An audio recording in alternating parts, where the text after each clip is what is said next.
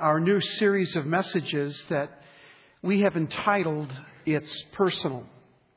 Uh, two weeks ago, we looked at our relationship with God, how personal it is. Because when we understand and believe that God's outrageous love is set upon us, it changes everything.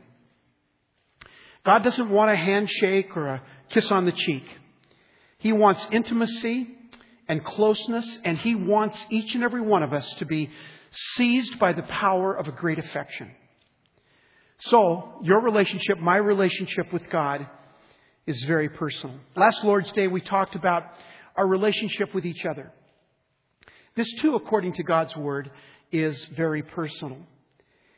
And I confessed last Sunday that I need you. And I believe that you need me and we need each other in the body of Christ. I need you to walk with me.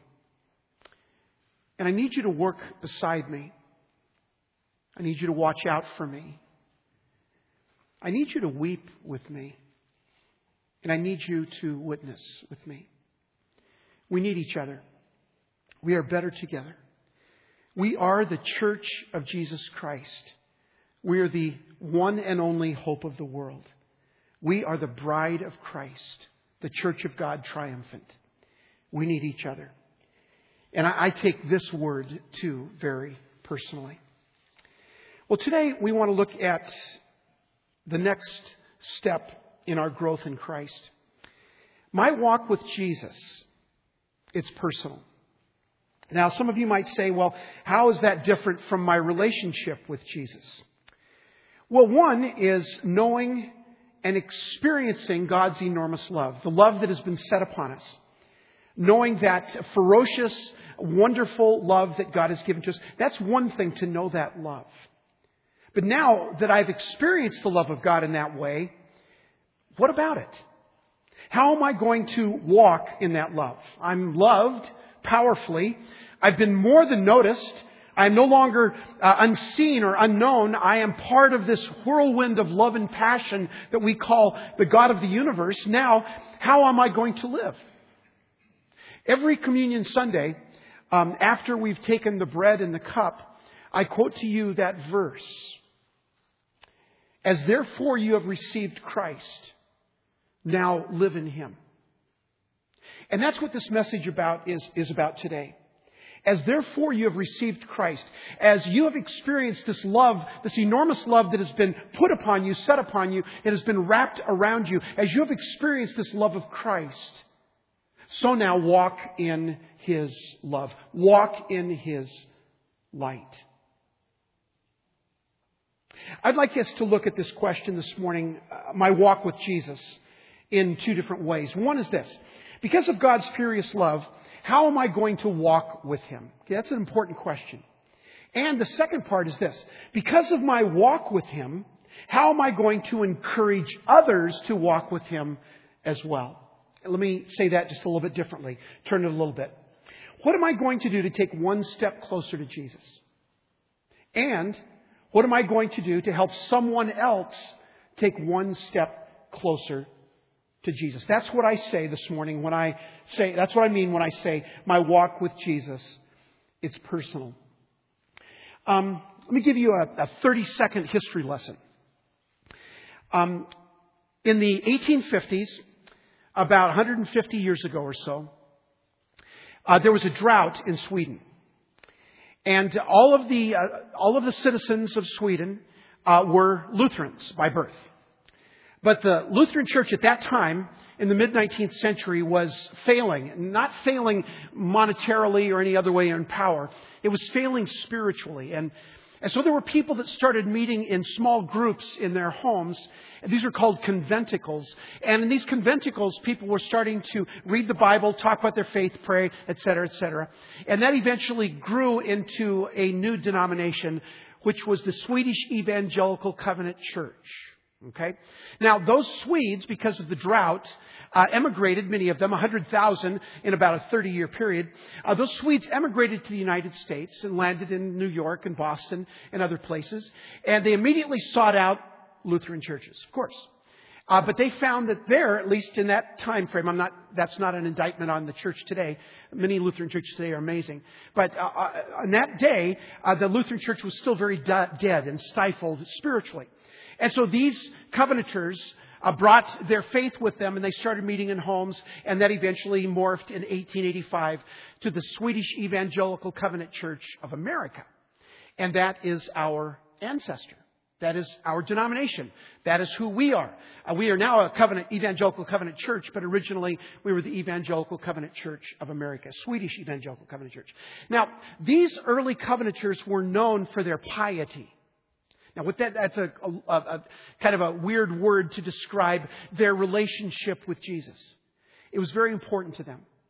They were very pious. They, they loved Jesus and they loved living with Him and living for Him and walking with Him. And so if you would meet another covenanter in your village or in many of them, uh, as you would expect, uh, uh, kind of moved towards the west and many of them settled in Illinois, Minnesota, that shows you they're not too bright. And, and so they moved to all these cold places, cold and rocky, just like Sweden.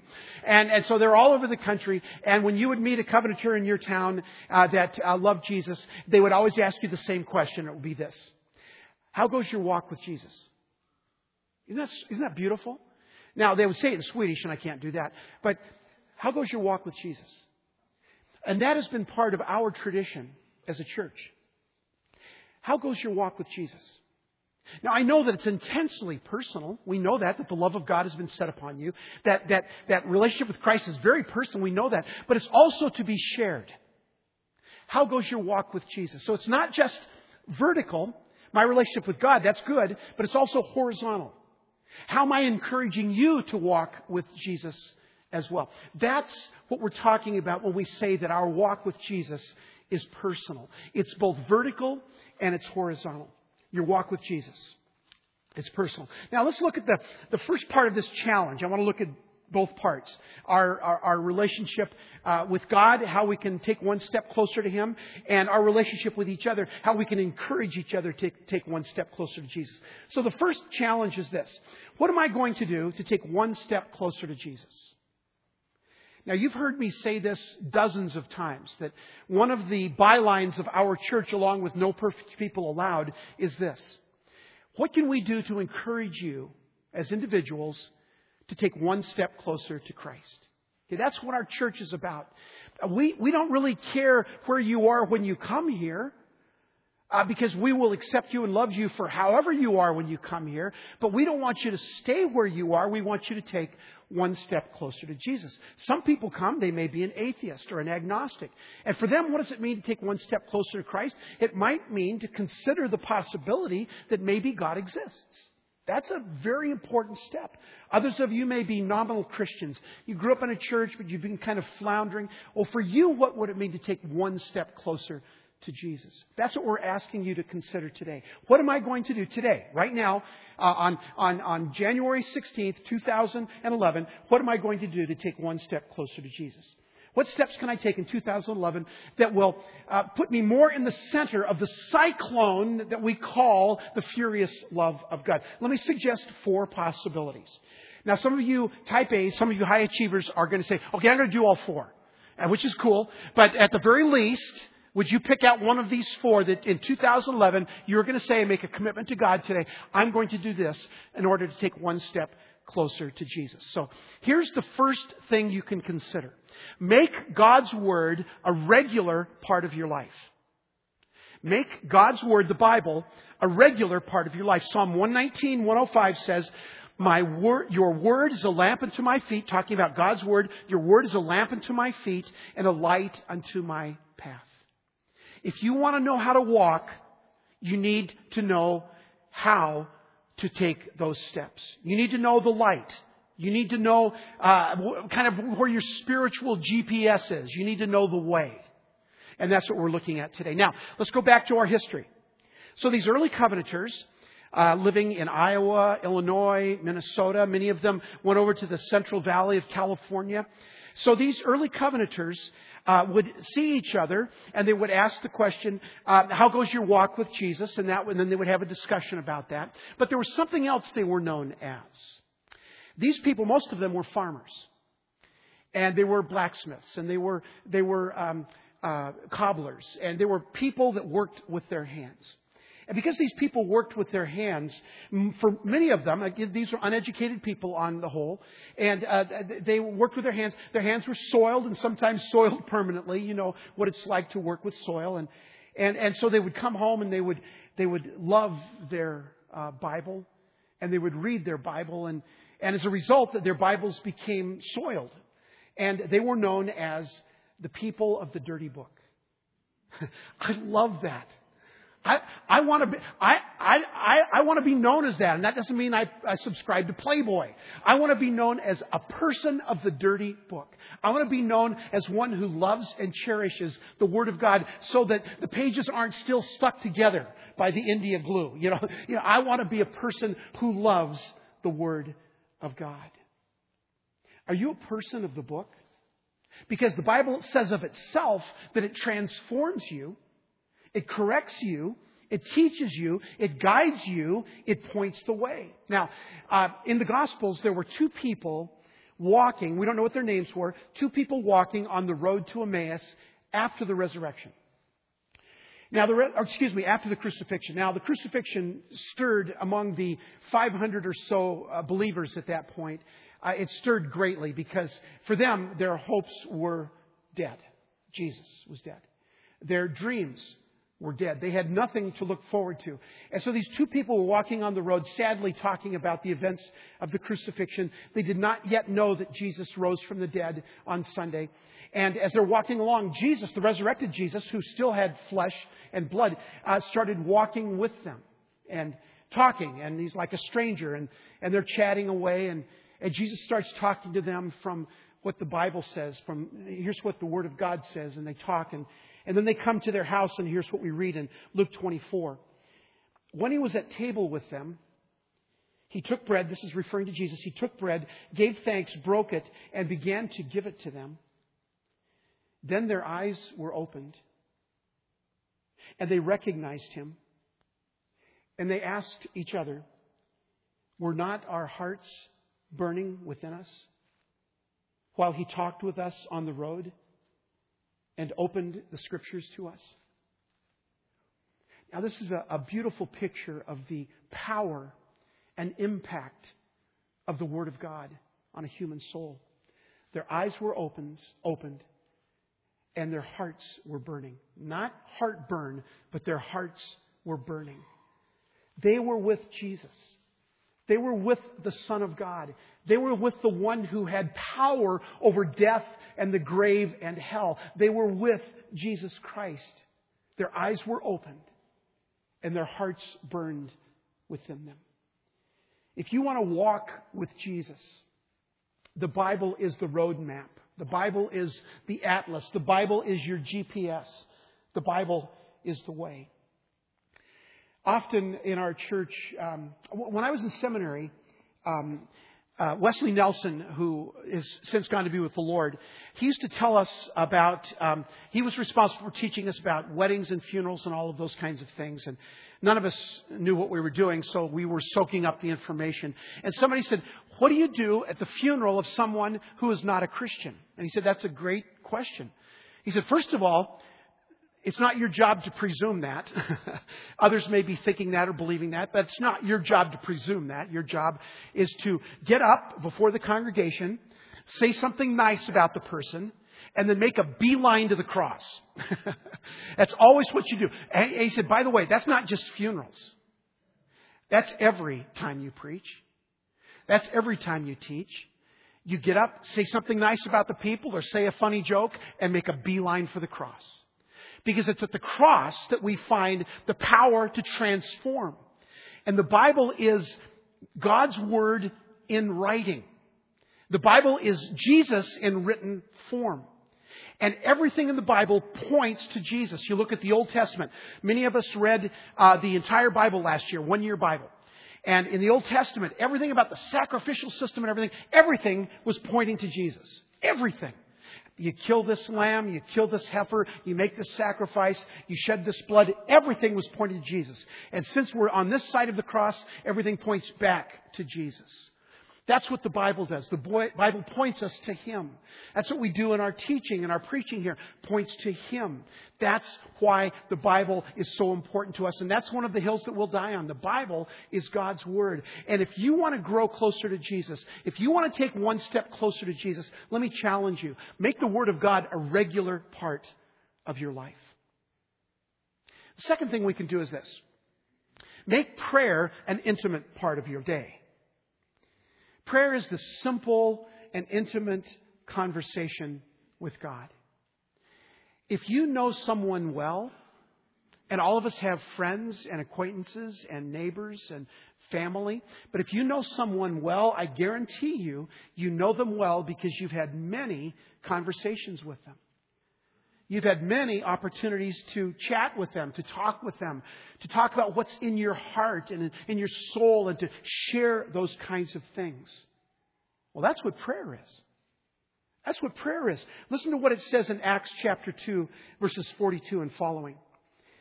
This is talking about the early Christians after Pentecost.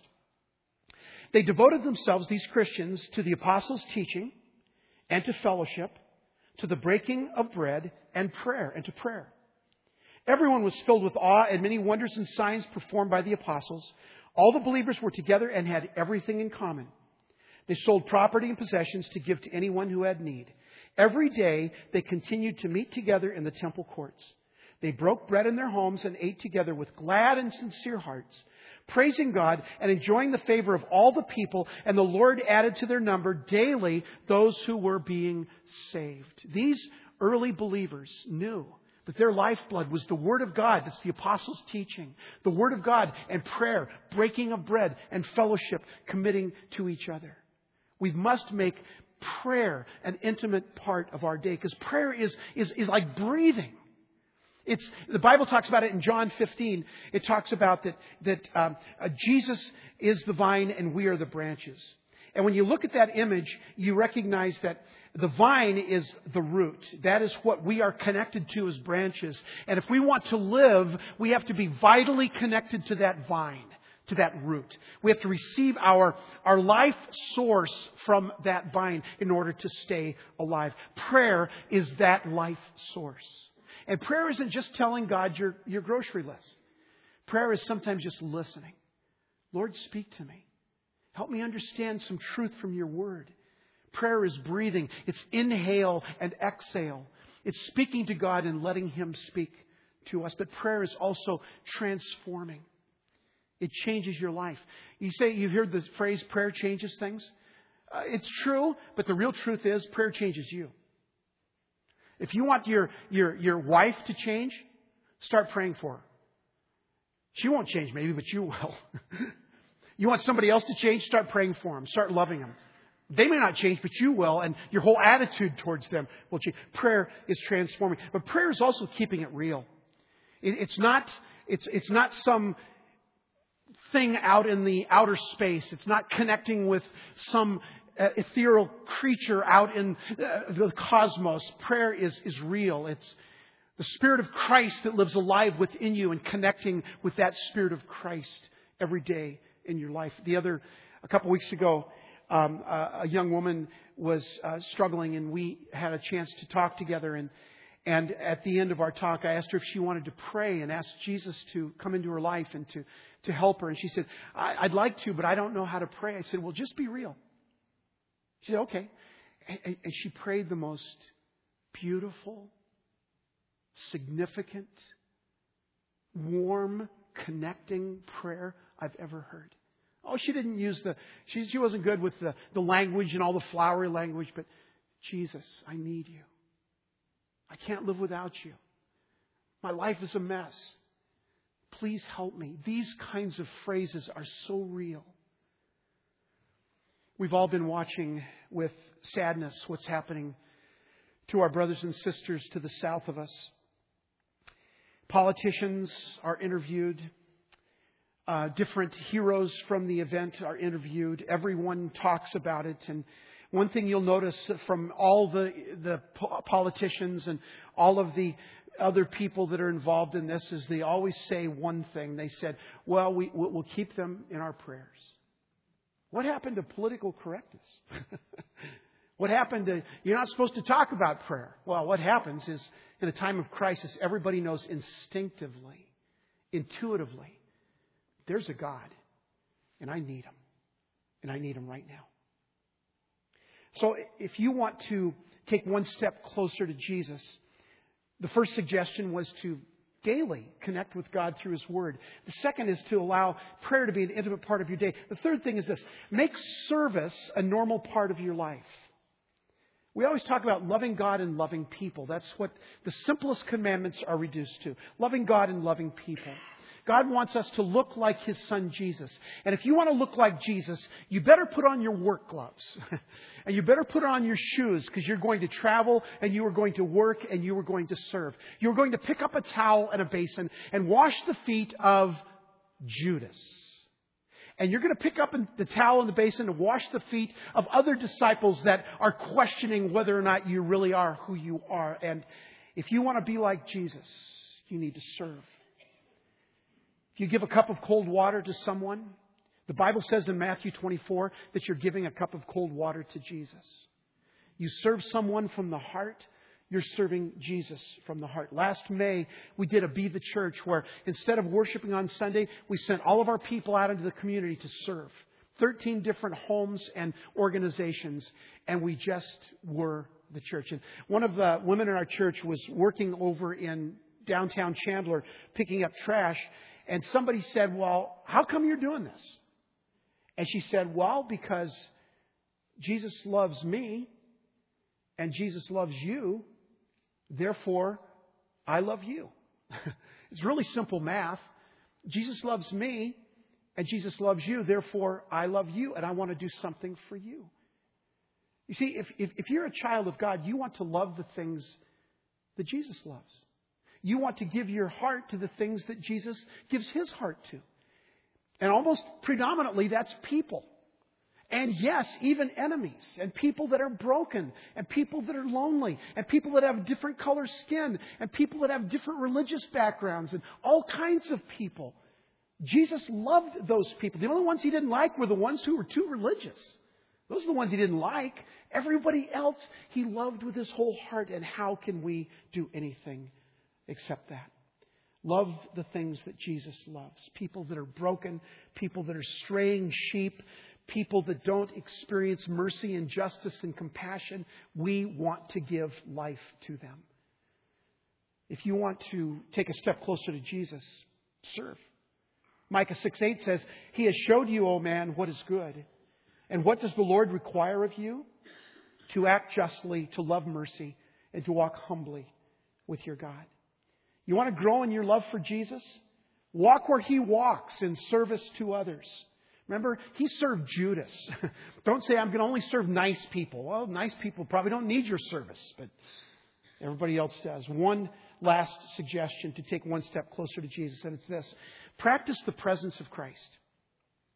Over 300 years ago, Brother Lawrence discovered what was to him the secret of victorious living. And here's what he said the art of practicing the presence of God in one single act that does not end. I love that. Brother Lawrence said, one single act of love to Jesus that never ends. Practicing the presence of Christ. Live your life as if Jesus is at your elbow because do you know what? He is. Live your life as if Jesus is your companion because do you know what? He is. Live your life practicing the presence of Christ. We have a, a man in our church, a friend of mine, who said, you know, in this new year, uh, I, there are times when, uh, in the job he works in, things get really heated, and sometimes he gets angry, and that's a natural reaction for some people. And he said, "But you know what? That's that's not that's not Christ-like. I, I don't want to do that. I want I want all the time, even when I'm at work, even under stress, even in the most difficult circumstances, I want all the time to look like Jesus. Practice the presence of Christ. So this is how you take one step closer to Jesus. Make God's Word a part of your life. Make prayer your breathing, your everyday breathing. Make service your first response. and practice the presence of Christ, of Jesus. Now, I, I, I, challenge you to do one of those or all of those, but I challenge you to take one step closer to Jesus. That's the first part of this challenge this morning. Now, that's, that's important. In fact, that's the most important thing. But once you've experienced that, once you've taken one step closer to Jesus, here's the second part. What am I going to do to help someone else take one step closer to Jesus? What am I going to do to help someone else take one step closer to Jesus? Let me tell you what I think is the best definition of evangelism. Here it is. Evangelism is to cooperate with the Holy Spirit and others to bring one person one step closer to Christ.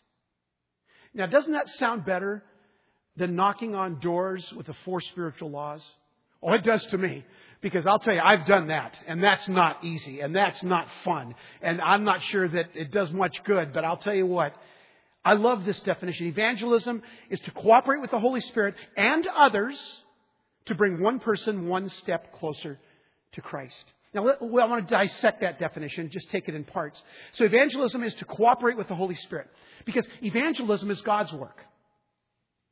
Your work is not evangelism. That's God's work. Your work is to be a witness. All of us, our responsibility is to be a witness. Now, some of us have the gift of evangelism, but all of us can be a witness. God is the evangelist. He is already at work in the world. He is already behind the scenes. He is already doing more behind the scenes than you'll ever see on the front line. God is at work, and we are to cooperate with Him in working to bring people one step closer to Christ. Not coerce them, not cajole them, not compete with them, not to hammer them over the head, not bullhorn guy, but one step closer to Jesus. We can't force it.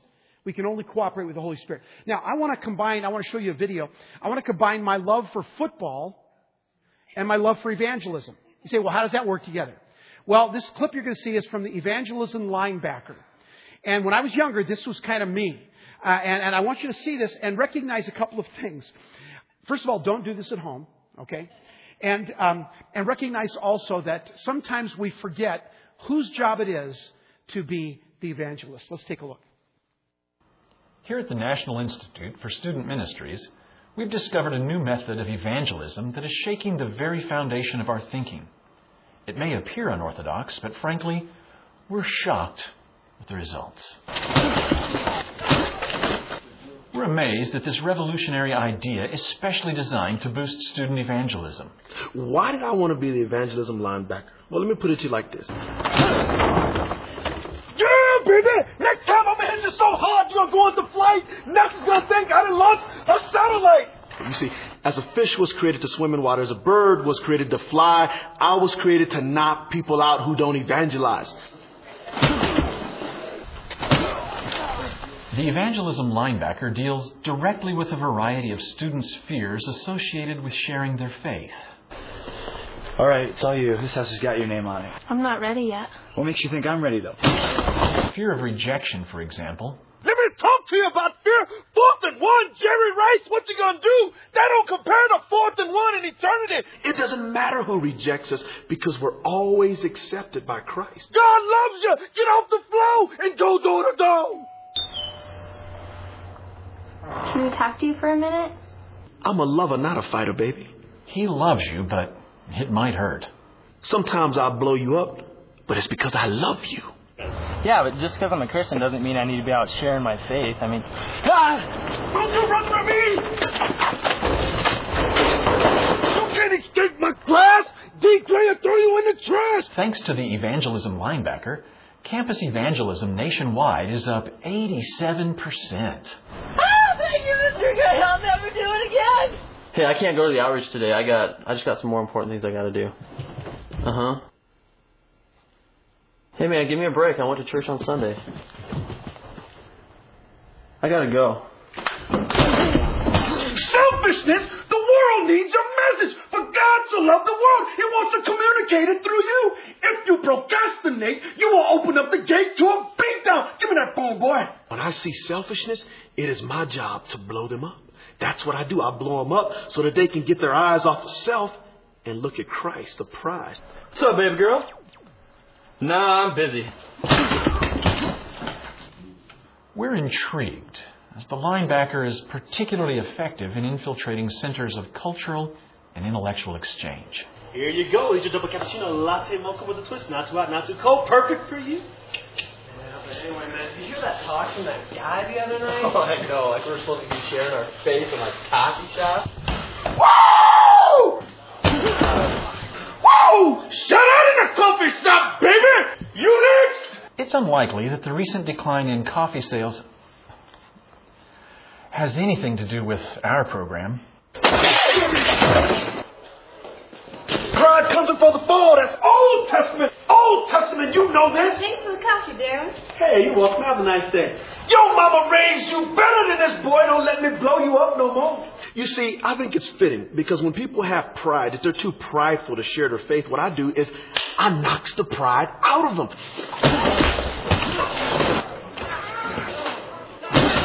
What I would like to communicate to my brothers and sisters is this. When you least expect it, around the corner, perhaps even under your bed, I can be in a phone wire. I can be everywhere. And just know that I'm always watching. Ready to lay the boom on you, baby. Booyah! Ouch. Are you ready for game day? Okay, now don't try this at home. Sometimes we think that it's up to us to make it happen. It's up to us to do the work, but we are to cooperate with the Holy Spirit. So that's the first thing. The second phrase in that uh, definition is to cooperate with the Holy Spirit and others, not the work of one individual. Statistics say that e- before a person comes to Christ, they have had between seven and ten contacts with people that have shared their story of God's love. Between seven and ten contacts. We don't do this alone. Many times uh, we see in the scriptures that there are people that cooperate to bring someone to Jesus. The best example of that is the paralytic, right? And he had four friends that carried him on this mallet, on this pallet. And uh, as they uh, they they tore a hole in the roof and they lowered this pallet down right in front of Jesus, they cooperated together to help someone come to know faith. The woman at the well, after she experienced the love of Jesus, the Bible says that she goes to the town and tells others about what Jesus did for her. The ten lepers, the one man comes back and says, Thank you. And they tell others about Jesus. So we cooperate. Evangelism is cooperating with the Holy Spirit and others. Third phrase, to bring one person. Not arenas, not stadiums, not entire schools or workplaces. One person. I wonder if even now God is putting in your mind, in your heart, a picture of one of those persons, maybe more. Someone that you really know, someone that you love, someone that you would love to see come to Christ and have their life transformed by the power of Jesus. I wonder if you are seeing that person now to bring one person. And the last phrase in that definition is one step closer to Christ. One step, one witness, one seed one invitation, one prayer, one act of love. Sometimes we see or hear the word evangelism or helping someone else come to know Christ, and just we freeze up instead of recognizing that the Spirit of God is already working. And there are other people have been working. And all you need to do is understand that you're responsible for one person to tell one person how they can take one step to get closer to Jesus Christ. Evangelism is to cooperate with the Holy Spirit and others to bring one person one step closer to Christ. I'd like to ask the ushers, if they would, to pass out these uh, little cards. I know you're getting a lot of material today, but uh, this is really important. This says, What's your one step? And when you get that, I'd like each one of you to have one of these. Uh, I'd like you to hold that for a moment, and I'll tell you what I'd like you to do with that. And while you're getting that, I'd like to tell you about uh, a kid I grew up with. His name was Steve Hunnemer. Uh, Steve and I grew up in the same community, small uh, rural community in San Diego, and uh, we were cl- lived close to each other, and we did things together as kids. We played together. We even at uh, when we got to high school, we played football together, and I always invited Steve to Sunday school and church, and he said, "No, I'm not interested." Or he one time he came to a vacation Bible school and he prayed to receive Christ, but it didn't seem like it really made any difference to him. And but Steve, I always loved Steve, but he always kept Christ at an arm's distance. Well, as we got older and graduated from high school, I went to one college, he went to a different college. But every time I try and stay in touch with him, and he really got his life in a bad way and, and became very, very uh, uh, addicted to drugs and alcohol. And just, it was just a real mess. But I always tried to love Steve. I always tried to tell him that Jesus was available. I always tried to tell him that don't forget God loves you. Well, then when Sherry and I came back from seminary to um, and took our first church in San Diego. Um, I was 29 years old. I was starting my first church, and one of the first calls I made when I got back to San Diego was to Steve Huntemer. I said, Steve, you'll never believe it, but I'm a pastor now. And Steve was, um, by this time, had three children of his own, and he was married. But he said, Dwayne, my life is a mess. My life is a mess. I said, well, why don't you come to church? I know you haven't been to church for a long, long time. Why don't you come to church? And Steve and his wife, Debbie, and their three children came to church. And within a couple of weeks, he saw that people in the church loved on him and cared about him. And Steve gave his heart to Christ, and Debbie gave her heart to Christ.